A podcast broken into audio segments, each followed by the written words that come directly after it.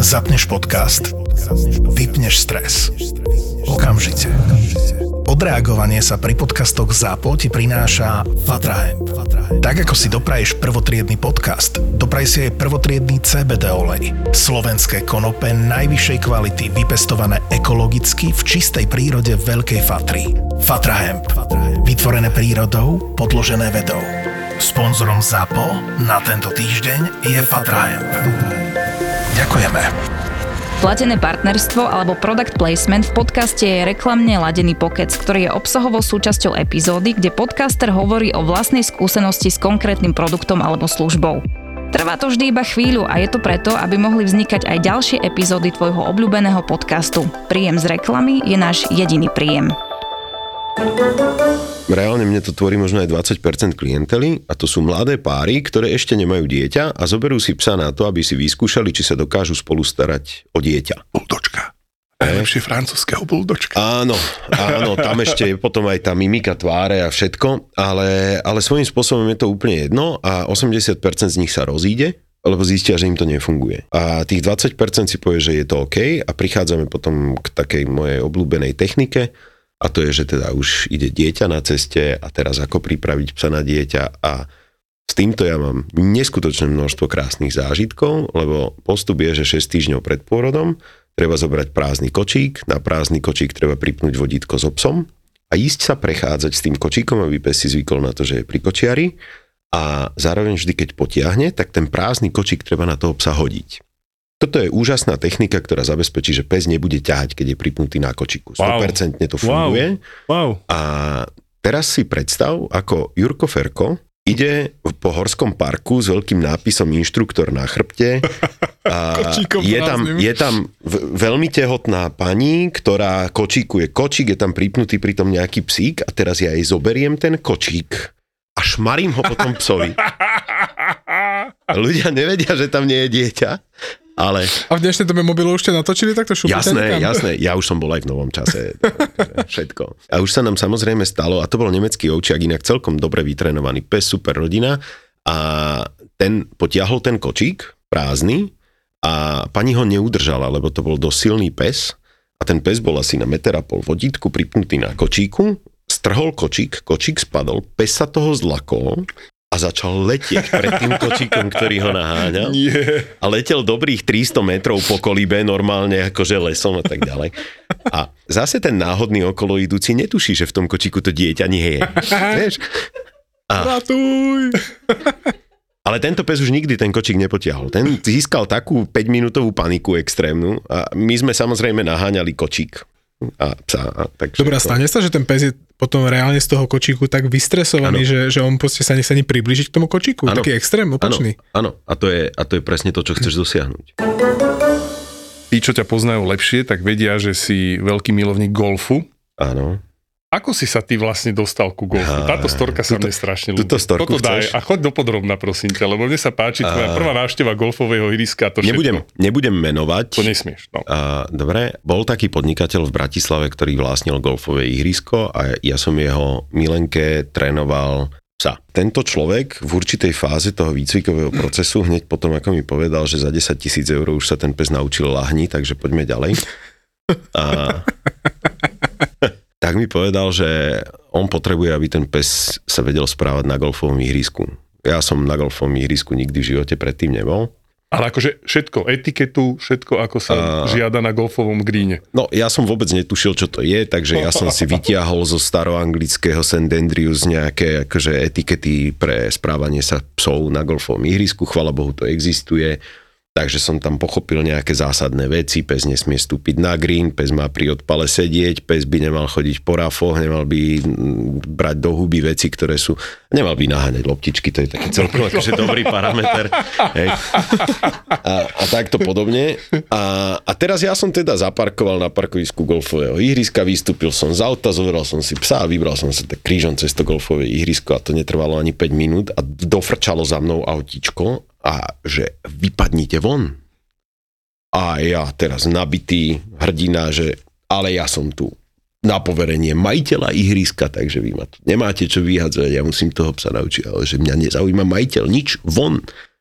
Počkaj, ja som nechápal, Na gríne si bol s tým psom? Alebo ja som s tým psom šlapal krížom cez ihrisko a tam hrali ľudia. Ja som netušil, že golf sa hrá nejako v nejaké poradie jamiek, alebo čo, videl som golf dvakrát v živote v telke, predtým vôbec som netušil. Pri prepínaní. No, uh, áno, a ja som porušil vlastne asi všetky golfové pravidlá, aj logiku, aj bezpečnosť, aj všetko, čo sa dalo, takže Marshall golfový ma okamžite vyrazil odtiaľ a ja som teda volal taký nahnevaný na toho maršala, ja som to nerozumel tomu majiteľovi, že toto a on vraví, že Ďuro, tak sa musíš naučiť hrať golf. A tak sme si aj s manželkou vtedy spravili kurz na zelenú kartu a odvtedy som vytrenoval reálne už, už je to asi vyše 50 psov na golfovú etiketu na Slovensku. Čiže toto je ako keby tá súčasť mojej práce, ale mňa ten šport tak chytil, že ja hram 80-90 dní v roku golf nejak z tej našej profesie vyplýva to, že máme vzťah jednak zvieratám, ale prírode ako takej a nie je nám úplne jedno, akým spôsobom míňame a spotrebujeme energiu. Jednak pracujeme na klinike, kde môžeme fungovať aj racionálne, aj iracionálne a myslím si, že tá dnešná doba veľa ľudí naučila práve tými zvýšenými cenami, že treba trošičku šetriť. Nie? Bolo také, kedy sa hovoril taký vtip, že existujú dva typy spotrebiteľov energie, že bude svetrikový peťko alebo trenírkový tatko, takže môžeš si vybrať dať. A ja osobne, ja som veľký kávičkár, pijem veľa kávy denne a tiež uh, uvažujem nad tým, že si uvedomím, koľko taká rýchlovárna konvica spotrebuje elektriky, lebo však to je špirála, tak uh, robím si kávu nie veľkú, tak nedám si plnú rýchlovárnu konvicu zovrieť, z ktorej väčšinu vody vylejem, keď tá voda zovrie, ale dám si toľko vody, koľko treba, aby som mal čo najlepšiu spotrebu, aby sa to na konci mesiaca na tom účte nejak tak pozitívne ukázalo. No ja som zase taký kulinársky týpek, takže ja dosť často varím tú taliansku kuchyňu a keď napríklad varím špagety, tak som mal také obdobie, kde som videl nejaké videá, kde špagety musí mať, mať veľa vody, keď sa varia, nie? tak som dal obrovitánsky hrniec, čakáš tam, proste pozeráš na hodinky, pol hodina, kým sa ti tá voda konečne začne variť. Tak ja som sa už naučil, že menší hrniec, radšej to potom prikriem to pokličko a mám to uvarené rýchlejšie a zase miniem trošku, trošku menej energie ako predtým a keď sa dá niečo zohriať v mikrovlnke, tak je to predsa rýchlejšie a až trikrát sa dá ušetriť nejaká energia popri tom. Áno, je proste veľa drobností, ktoré môžu vo finále urobiť veľké veci. Holíková stopka.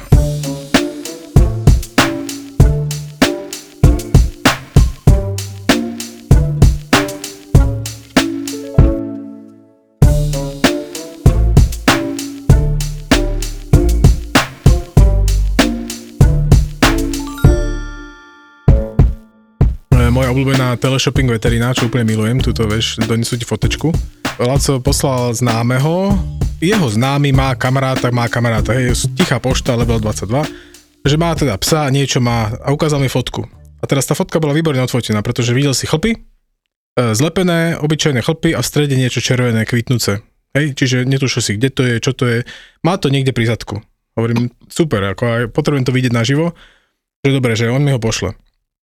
Prišiel pán sa akože popýtať, že teda, že kedy môže prísť. Zase mi ukázal tú istú fotku a hovorí, že to je fotka z pred mesiaca. Hovorím, no tak o to skôr treba prísť, lebo však, hej. Tak som si ho objednal a prišla vlastne sučka, labradorka, kastrovaná a oni mi tak rozprávali, rozprávali, že ona má inkontinenciu močovú a že teda toto je tam rastie už asi dva mesiace a začína to smrdieť a je to také nepekné.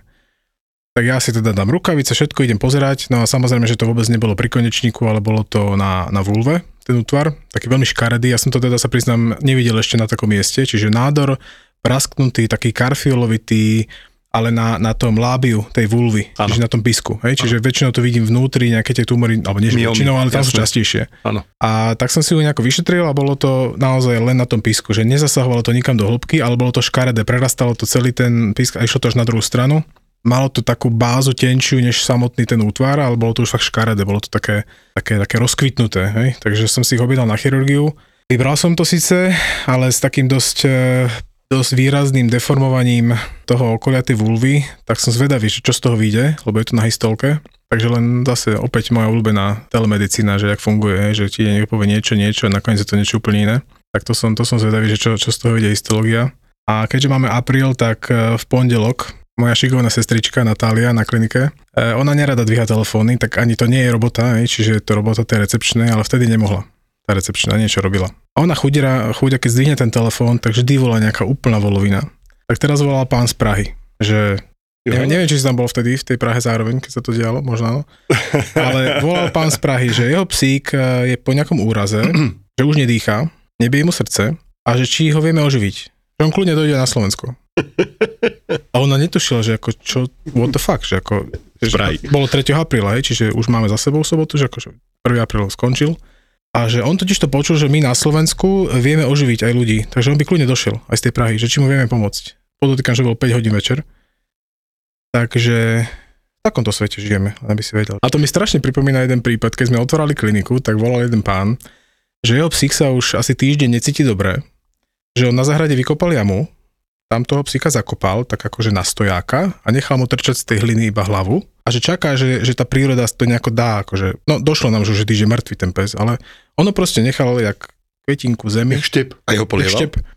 Vidíš? To som sa nepýtal, či ho polieval. Takže toto mi strašne pripomínalo takéto stavy, že toto napadne tých ľudí, že si povieš, že ako, prečo? Našim dnešným hostom je Juroferko. Tí, čo máte psíka, venujete sa psíkom, sledujete mediálny priestor so psíkmi, tak toto meno pre vás asi nebude úplne nové. Juro je z takého veľmi zaujímavého odvetvia, toho psíčkarského sveta, keď to tak môžem povedať. A ja ťa nedokážem zaškatulkovať, že, že ty si tréner, vychovávateľ, cvičiteľ alebo niečo podobné, však to nám porozprávaš sám, to ti dáme priestor veľmi radi. Ale dôvod, prečo sme pozvali práve teba z tejto, povedzme, komunity profesí, je ten, že, že prakticky máš taký strašne široký záber. My už sa nejakú chvíľku poznáme a pre, preto viem, poznáme sa aj tak kamarátsky, aj tak profesionálne, takže to tak hodne pekne do seba zapadá, že proste nepozvali sme si len chalaniska, čo na cvičaku tlčie vlčiakov po hlave a má pritom rukav na ruke a kričí na nich, ale že robíš aj trošičku viacej. No ja ešte k tomu všetkému, čo si vymenoval, kafrem do roboty aj vám. Už to prišlo. radi počujeme. Ja som myslel, že to chvíľku akože budeme slušní Nie, a že nie. tak nenapadko sa ja, k tomu prepracujeme. Ja, ja s tým rovno začnem a mám, mám teraz takú úplne čerstvú predvčerom zase telemedicínu, kde samozrejme mimo štandardných otváracích hodín veterinárnych kliník mi volala klientka a hovorí, že dala som psovi dvakrát lieky na srdce. Je na nich napísané, že ho to zabije, keď dostane dvojitú dávku. Čo mám robiť? Zachráň ma. A ja ty si bol prvý v poradí, ktorému volal, Ja som bol prvý. predtým skúsil Nie, nie, nie, ja som bol prvý. Akože to je, to je taká zvláštnosť, že mne naozaj ľudia Nie, nie, to je volajú, že oni sa boja veterinára, neveria mu, Facebooky, volajú mne. internety a všetko prejdú až potom my. No, čiže, čiže ja veľ, veľmi rád preto chodím k Palovi na kliniku, lebo vždy sa niečo nové naučím, no ale teda ja som robil výplach žalúdka psa cez telefón. A dali sme to úspešne, hej, akože úplne to, v pohode. To, to rozveď, prosím ťa. Taký ten starý drevorubačský, to znamená 3% peroxid vodíka, striekačka, tak som poslal pani teda, že chodte teda rýchlo do lekárne a ona, že áno, lekáreň mám otvorenú vedľa seba, idem, super, a kúpte 3% peroxid vodíka a potom mi zavolajte, budem navigovať ďalej. Tak za 4 minúty dala baba lekáreň, čo podľa mňa bol že svetový rekord. Predstavujem negliže.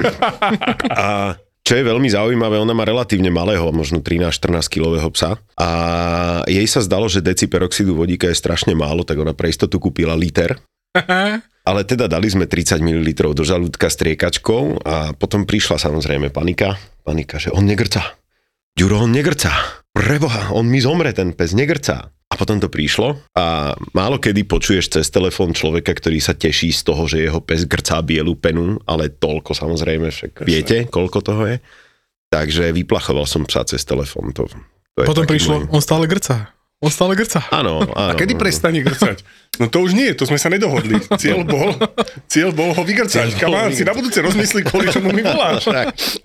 Už som chodil akože štedrý deň, dve hodiny v noci a dve promile alkoholu a Ďuro musíš dojsť vybrať kliešťa môjmu psovi na Vianoce. Takže A že, taxík, a že kliešte sú len v lete. Vybrať kliešť. Nie, kliešte sú celoročne, aspoň to je moja skúsenosť, ale vaša asi tiež. Takže som vyberal psa a vypýtal som si za to vtedy 500 eur a dostal som 500 eur za jedného kliešťa, tak si hovorím, že to bolo... Kokos, tak to Niečo ešte- robíme to sme amatéri, ako Veľmi dobre zarobené. Dalo by sa povedať, že som psychoterapeut so znalosťami etológie psa, ale pre človeka. To znamená, že ja prídem do rodiny, ja v tej rodine sa porozprávam s tými ľuďmi, väčšinou dostanem 2, 3, niekedy 4 veľmi protichodné názory, čo vlastne je problém s tým psom. Každý člen rodiny má na to úplne iný názor. V tomto je krajšia medicína, lebo tam je dosť jasné, čo je problém, aspoň väčšinou. Čiže mm, jednému človeku vadí, že pes žobre pri stole, ale druhý zase chce, aby ten pes sedel na stole a jedol s ním staniera. A toto je v jednej rodine. A teraz ja som ten, kto vlastne je medzi dvoma mlínskymi kameňmi a musí nájsť tú cestu, aby bol aj vlk síty, aj koza celá. Ale v konečnom dôsledku moja robota je, že ja učím ľudí, vychovajú svojho psa a tu prichádza veľmi častá otázka, že čo to je tá výchova. Tak ja rovno poviem takú poučku, ktorú som si ja vymyslel. Ja učím ľudí, ako spravia so svojím psom to, že v určitej situácii ten pes bude robiť to, čo chcú, ale bez toho, aby mu na to dali povel. Toto je tá ako keby náročnosť tej mojej práce. A kým to je, že ten pes ciká vnútri a treba ho naučiť cikať vonku, tak to je easy ale potom prichádzajú samozrejme situácie, že máme 200-300 štychov na rukách a nohách v rodine, ale my toho psa máme tak radi, že... Ako chceme... rodina sklenárov? A, a vieš čo, je to, je, to, je to niečo spojené so sklom, ale skôr so sklovínou, a, lebo naozaj sú psi, ktorí tie rodiny vážne hryzú. Oh, vážne hryzú až tak, že ja už som videl prehryznutú achilovku, odhryznutý malíček a takéto podobné veci. Čiže tam potom prichádza ešte do tej celej spolupráce aj nejaký ľudský, nejaká ľudská medicína, lebo občas treba tých ľudí aj trošku zošiť a dať dokopy, aby boli vôbec v stave potom meniť toho svojho psa.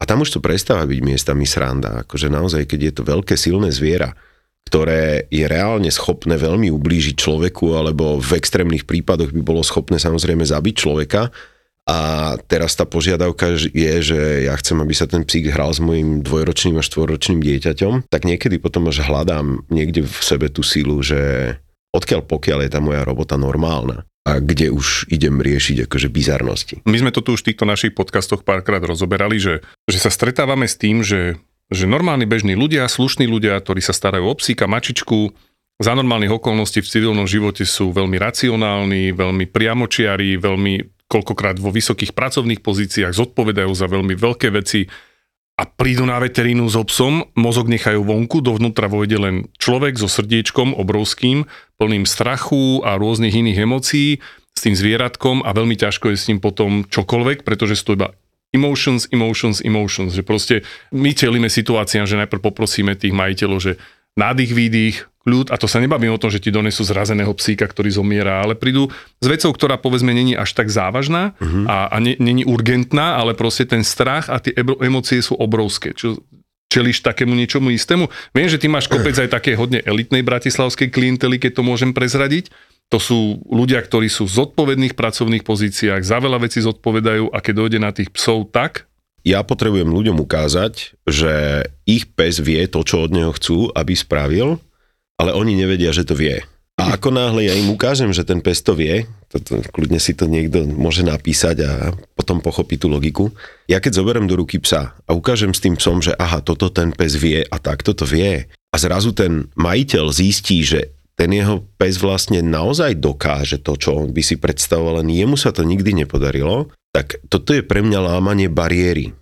Práve tej emocionálnej. Uh-huh kde zrazu si ten človek uvedomí, že existuje naozaj cesta, bez toho, aby som do psa púšťal elektrínu alebo ho mlátil nejakými roxormi alebo niečím podobným. Existuje cesta, že toho psa presvedčím o tom, že má robiť to, čo ja chcem a tým, že to ten majiteľ uvidí, tak potom už dá emócie preč a nastáva zobudenie, logika a určitá dávka zdravého rozumu, ktorá je potrebná na to, aby to dosiahol aj on. Je tam ale zaujímavý paradox a m- možno uh, poviem to na príklade dvoch kontrastných situácií, ktoré som zažil. V jednom prípade som išiel trénovať sa volá Kangal, to plemeno. Neviem, či ste to mm-hmm. niekedy videli, není ich veľa. Ja si ho neviem spojiť vizuálne, ale už som to počul. Je to obrovský azijský ovčiarský pes, hej, pochádza niekde z Kazachstanu, tuším, alebo také niečo. 50-60 kg teritoriality. No, toto malo podľa mňa, že 80. Super. A bol to pes, ktorý strážil reálne jeden taký malý ranč za Bratislavou. A majiteľ mal problém, že jednoducho ten pes nejak príliš netoleroval záhradníkov a potom on musel platiť nejaké odškodné a takéto podobné. Ale peniaze tam akože neboli problém a ja, som, ja sa tak vždycky na začiatku spýtam, že čo ste robili doteraz s tým, aby sa to správne nedialo a typek zobral ocelovú lopatu. Nie. Takú vrazil tomu psovi, že zadunelo a pes sa vtedy stiahol. OK, Hej? jasné. No a teraz si predstav, že takémuto človeku ja tam prídem povedať, že pamlšťok, očný kontakt a tak podobne, to jednoducho mi neprejde.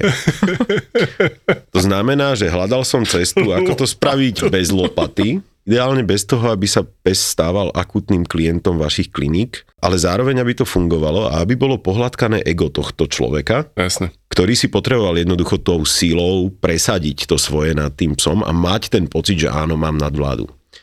A do kontrastu s týmto uvediem pani z Petržálky, kde pani mi zavolala, že jej psík ťaha na vodítku a že potrebuje toto vyriešiť, tak som tam prišiel to riešiť a stretli sme sa pred domom a pani stála a pes akože na Supermana normálne.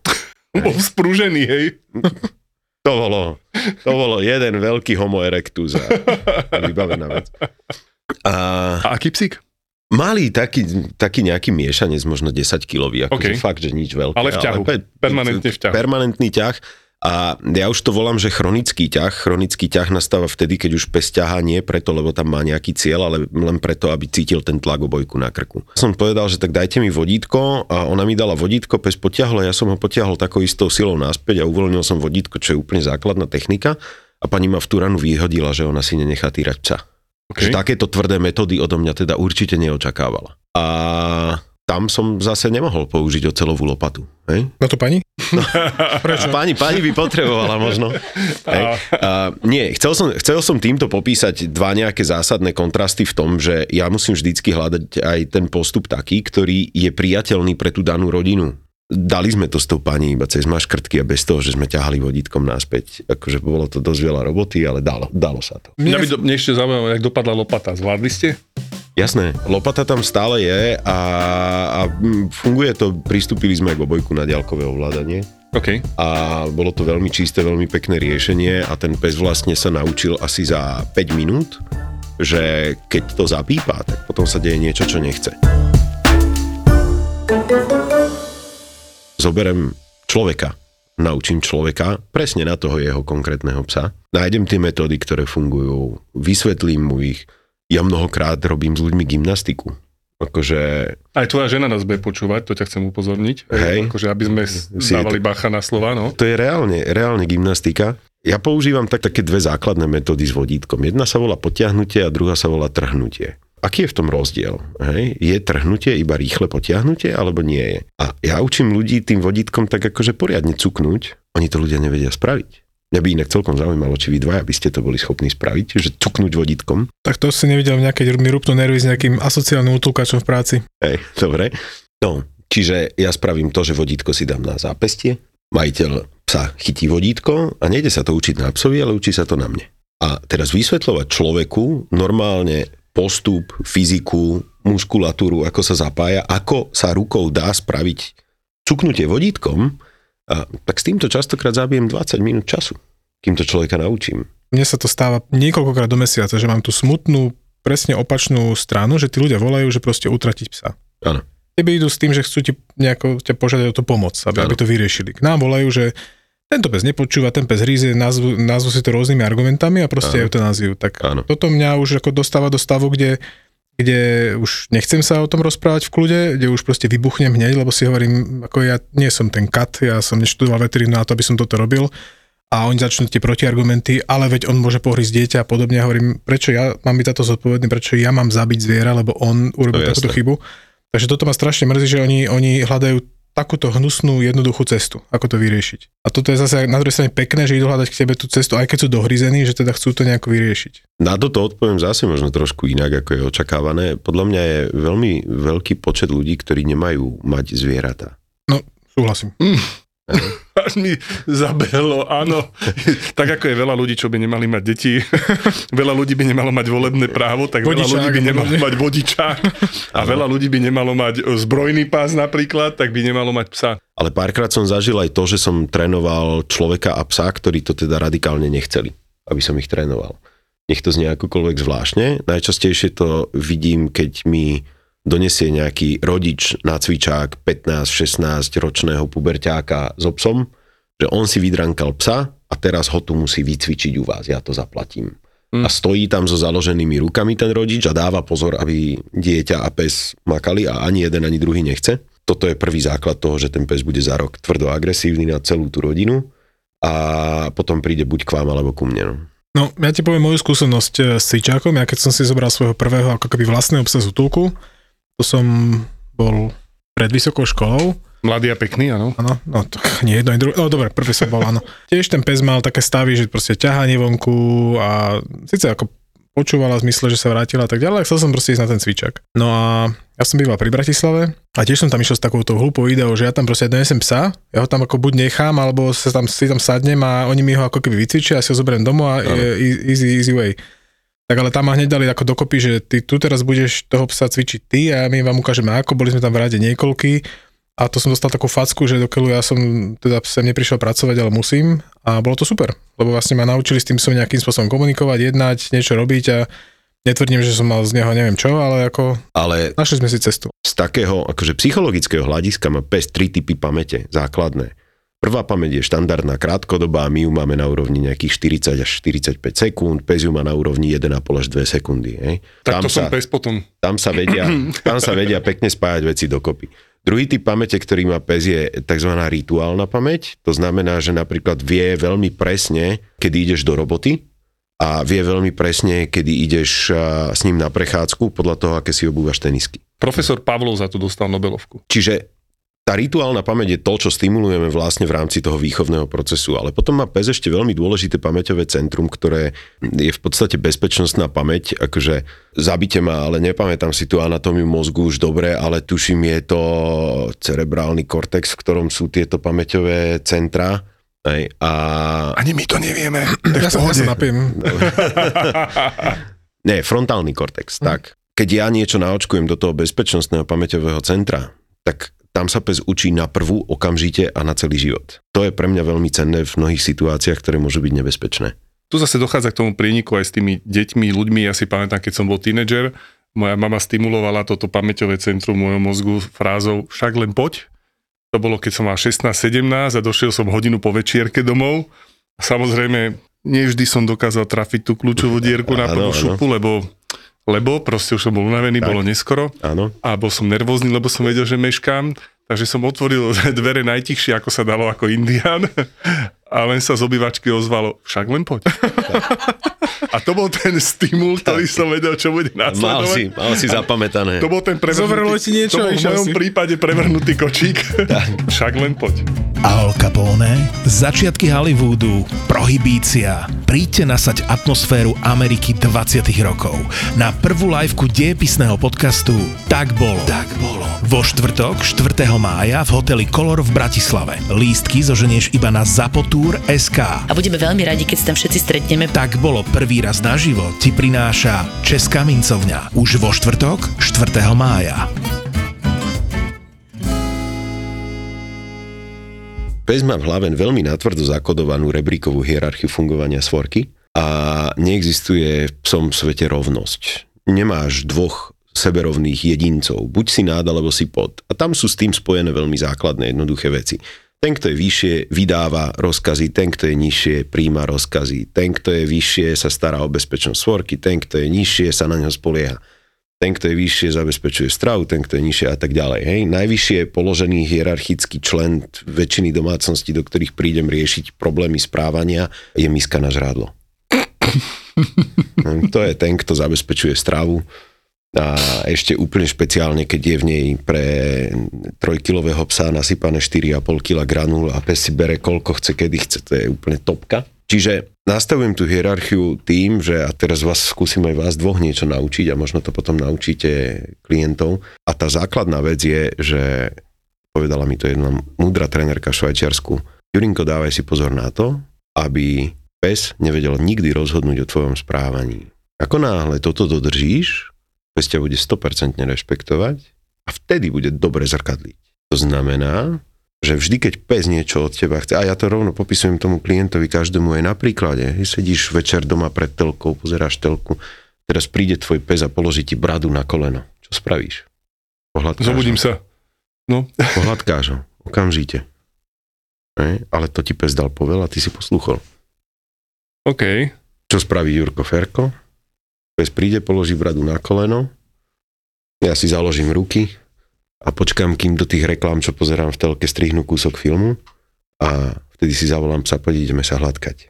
Dá mu to, čo chce, ale dá mu to trošku neskôr s odstupom času. Zrazu tú hierarchiu mám veľmi korektne nastavenú, pritom nemusím ho byť, nemusím mu robiť zle, ani nič, je to len o tom nejakom setupe komunikácie. A ako náhle ten setup komunikácie je dobre nastavený, tak prichádza dokonalé zrkadlenie emocionálneho stavu. A toto keď sa dobre nastaví, tak poviem jeden veľmi pekný príklad, ktorý tak ako mňa, tak aj vás týrajú klienti väčšinou od polky novembra, a to už je neskoro. A to je, že príde Silvestrovská noc a chceme sedatíva, uspávačky, adaptíly a všetky takéto veci. No daj, to som Hej. zvedavý. A pes, ktorému ja nastavím korektnú hierarchiu a nemá majiteľa, pozor, nemá majiteľa, ktorý sa sám bojí ohňostrojov, tak ten pes úplne do pohody zvládne silvestrovskú noc, alebo aj ohňostroje priamo naživo, alebo kľudne pobyť na strelnici a ako náhle je ten jeho majiteľ v kľude a on má dobre nastavenú hierarchiu a tým pádom efektívne zrkadlenie. Môže byť akokoľvek fobický ten pes. Toto je tak vysoká istota v tom svorkovom nadradenom jedincovi, že zvládne hocičo. Len To sa snažíme ja stále tým ľuďom hovoriť, ako len buď som ja nedôsledný, alebo tí ľudia nestrebávajú, ale jednoducho toto nechcú počúvať, že oni robia nejakú vec zlé, alebo chybne, alebo stále im hovorím, že tá hierarchia je tam fakt podstatná u toho zvieraťa, že áno, stačí sa ich spýtať na bežnú vec, keď idete večerať, ako to vyzerá u vás doma. A "Jo, dostane prvý misku a potom sa ideme nájsť, no, vynikajúco, hej, čiže toto zmente ako prvú vec. Otrokári. No. No, áno. A toto všetko vlastne, kým pes nemá problém, tak sa nerieši. Ako náhle dojde problém správania, vtedy to začínajú tí ľudia riešiť. Minule si mi poslal klienta, že nevie chodiť po schodoch. Neviem, či ty alebo Niky, to je jedno, ale volala mi teda pani, že toto, a že pes nevie chodiť po schodoch a že s tým má problém, býva v starom meste na piatom poschodí a pani už akože normálne prasknutá platnička, chrbát odpálený, lebo to bol dobre 25-kilový pes a ona ho nosila. A keď náhodou nebol doma manžel, tak baba proste išla s obsom 5 poschodí a ja som tam došiel a toto, toto mám rád, keď sa mi podaria takéto veci. Ja som tam došiel, oni ma čakali dole, že práve došli od niekiaľ autom, pes sedel pod schodami, s hrôzou pozeral na schody, pani, ale taká fakt, že útla, že, že veľmi ju to mrzí, ale že ona už toho psa nevládze vyniesť, lebo bola už aj u lekára a musí nosiť korzet na chrbát a proste akože úplne celé zle. A že musíme počkať na manžela, ktorý ale mešká je v zápche, dojde za 10 minút, takže či zatiaľ môžeme tu postať na chodbe, lebo že nechcem mňa prosiť, aby som psa nosil. A, Tak to je, to je výzva a, toto. a ja hovorím, že OK, že akože kľudne počkajme na manžela, není problém, ale môžem, prosím, skúsiť, nechcem nosiť ani ja psa, ale že však kvôli tomu sme tu, tak využíme ten čas a ja začnem trošku s obsom trénovať. A do dvoch minút sme boli pešo hore. Odovzdal som vodítko a odišiel som preč. Naučiť psa, v takom väčšom meste sa to hodí, slušne sa správať v nákupnom centre, obzvlášť keď je to napríklad Ridgeback, nemecká doga a, tá, a tá, ten majiteľ si povie, že s takto obrovským psom chce chodiť do nákupného centra a nechce spôsobovať paniku, nechce byť na titulkách nového času každý druhý týždeň. Áno. Dá sa to? Dá sa. Ja to totiž to používam oveľa viacej, ako to ľudia chcú. Ja pokladám nákupné centrum za jedno z najhrôzostrašnejších prostredí pre psa. Mhm. Akože reálne si to zviera nevie asi predstaviť veľa horšieho, ako ocitnúť sa v nákupnom centre. Mramor, leskle, pachy, každé poschodie má 8,5 metra, do toho ideš okolo parfumérie, tam ten pes normálne ide do odpadnutia. Úroveň hluku v bežnom nákupnom centre je niekde na 90 decibeloch. Čože? No, asi tak. Ja, Ja to preto, preto všetci tínedžeri už majú tie nasluchatka? A, ako, lebo chudáci už majú sluch Asi pokazený? áno, asi Mhm, áno. mhm, mhm. Akože nie, nechcem sa teraz venovať tomu, že ja som tam veľakrát zažil ľudí, ktorí chodia na prechádzku do nákupného centra, keď je vonku slnko a pekne. to že mall walking. Predtým. Áno. Mm, Toto je, ja do nákupného centra chodím iba pracovať. E, Včera som bol bizarne, strávil som 6 hodín v nákupnom centre, lebo ma zobrala kostýmerka na fitting, keďže ideme natáčať ďalšie diely, relácie do telky tak mi museli vybrať nové outfity, no tak tam som skoro zomrel. Si Ale bol modelka? hej, bol som modelka, no. Vyše 100 nohavíc som mal na sebe. Oh, Ne? To Akože, si celoživotnú Akože si za celý traumu život nekúpili. Presne, ani neobliekol. no ale teda psia na ale v- vrátim sa k tomu. Ja keď berem psa do nákupného centra, tak už mám normálne odlevelované základné stresy. To znamená, prvý základný stres je vôbec len tie dvere, ktoré sa točia alebo otvárajú. Ďalší stres je mramor, ďalší stres je potom pásový eskalátor, ďalší stres je schodový eskalátor a najvyšší stres je sklenený výťah, ktorý vychádza priamo z fontány. A ten pes akože s prirodzeným strachom z výšok a so strachom z utopenia teraz vlastne ide smerom hore nad vodou a tá sa mu vzdialuje do výšky nejakých 12 metrov.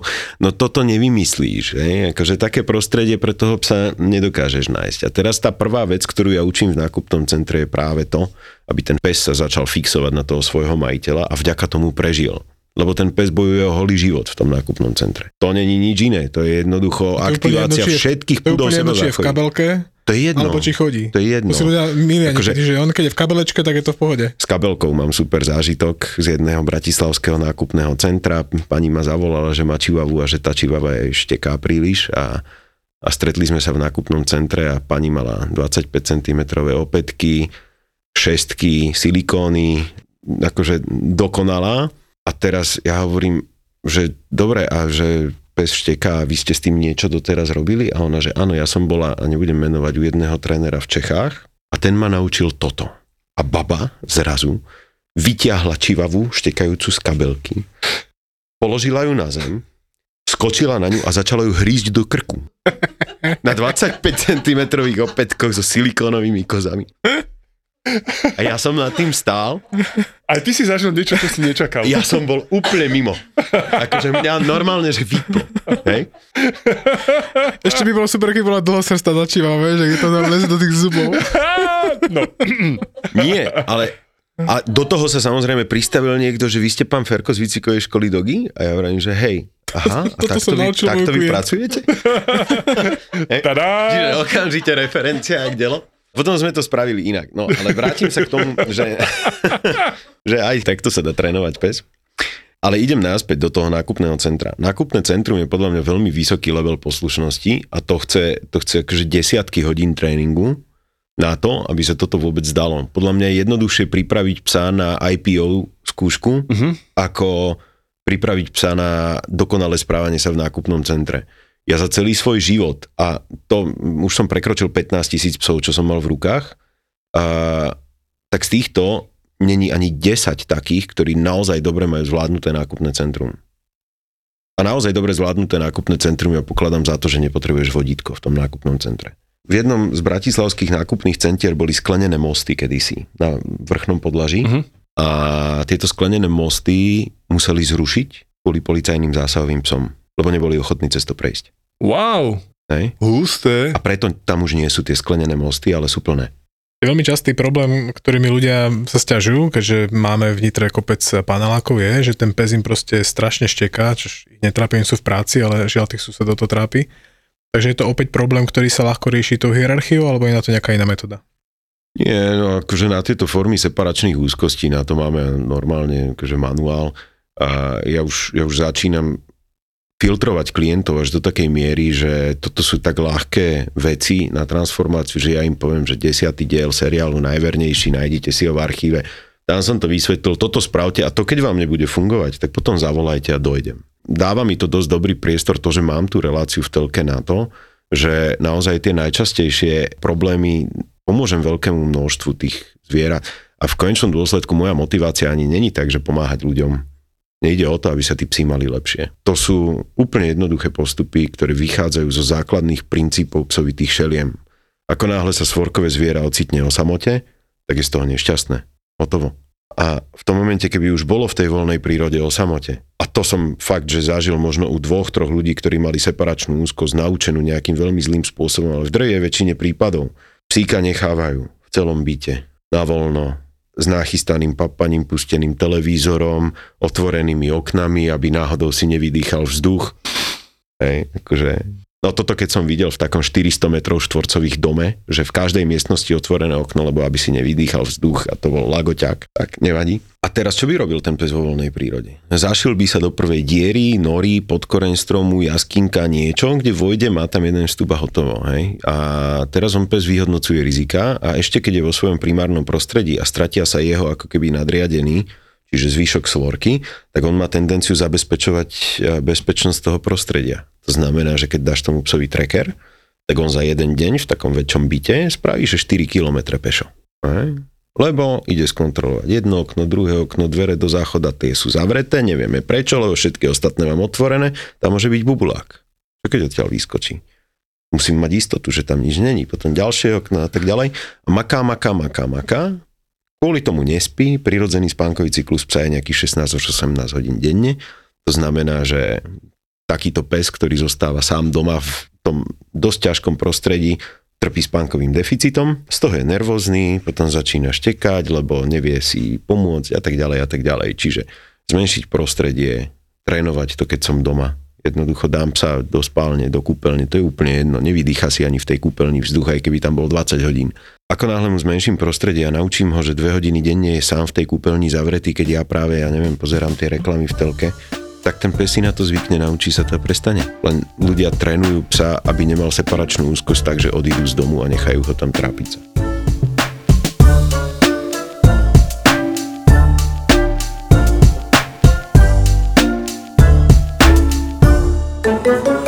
Mám teda tento predpojatý strach, že hoci čo dám najavo, emóciu, alebo vytýčim si nebo nejakú hranicu, čo sa mi páči a čo sa mi nepáči, tak sa bojím, že ten partner buď sa nahnevá, alebo odíde, alebo stratí záujem.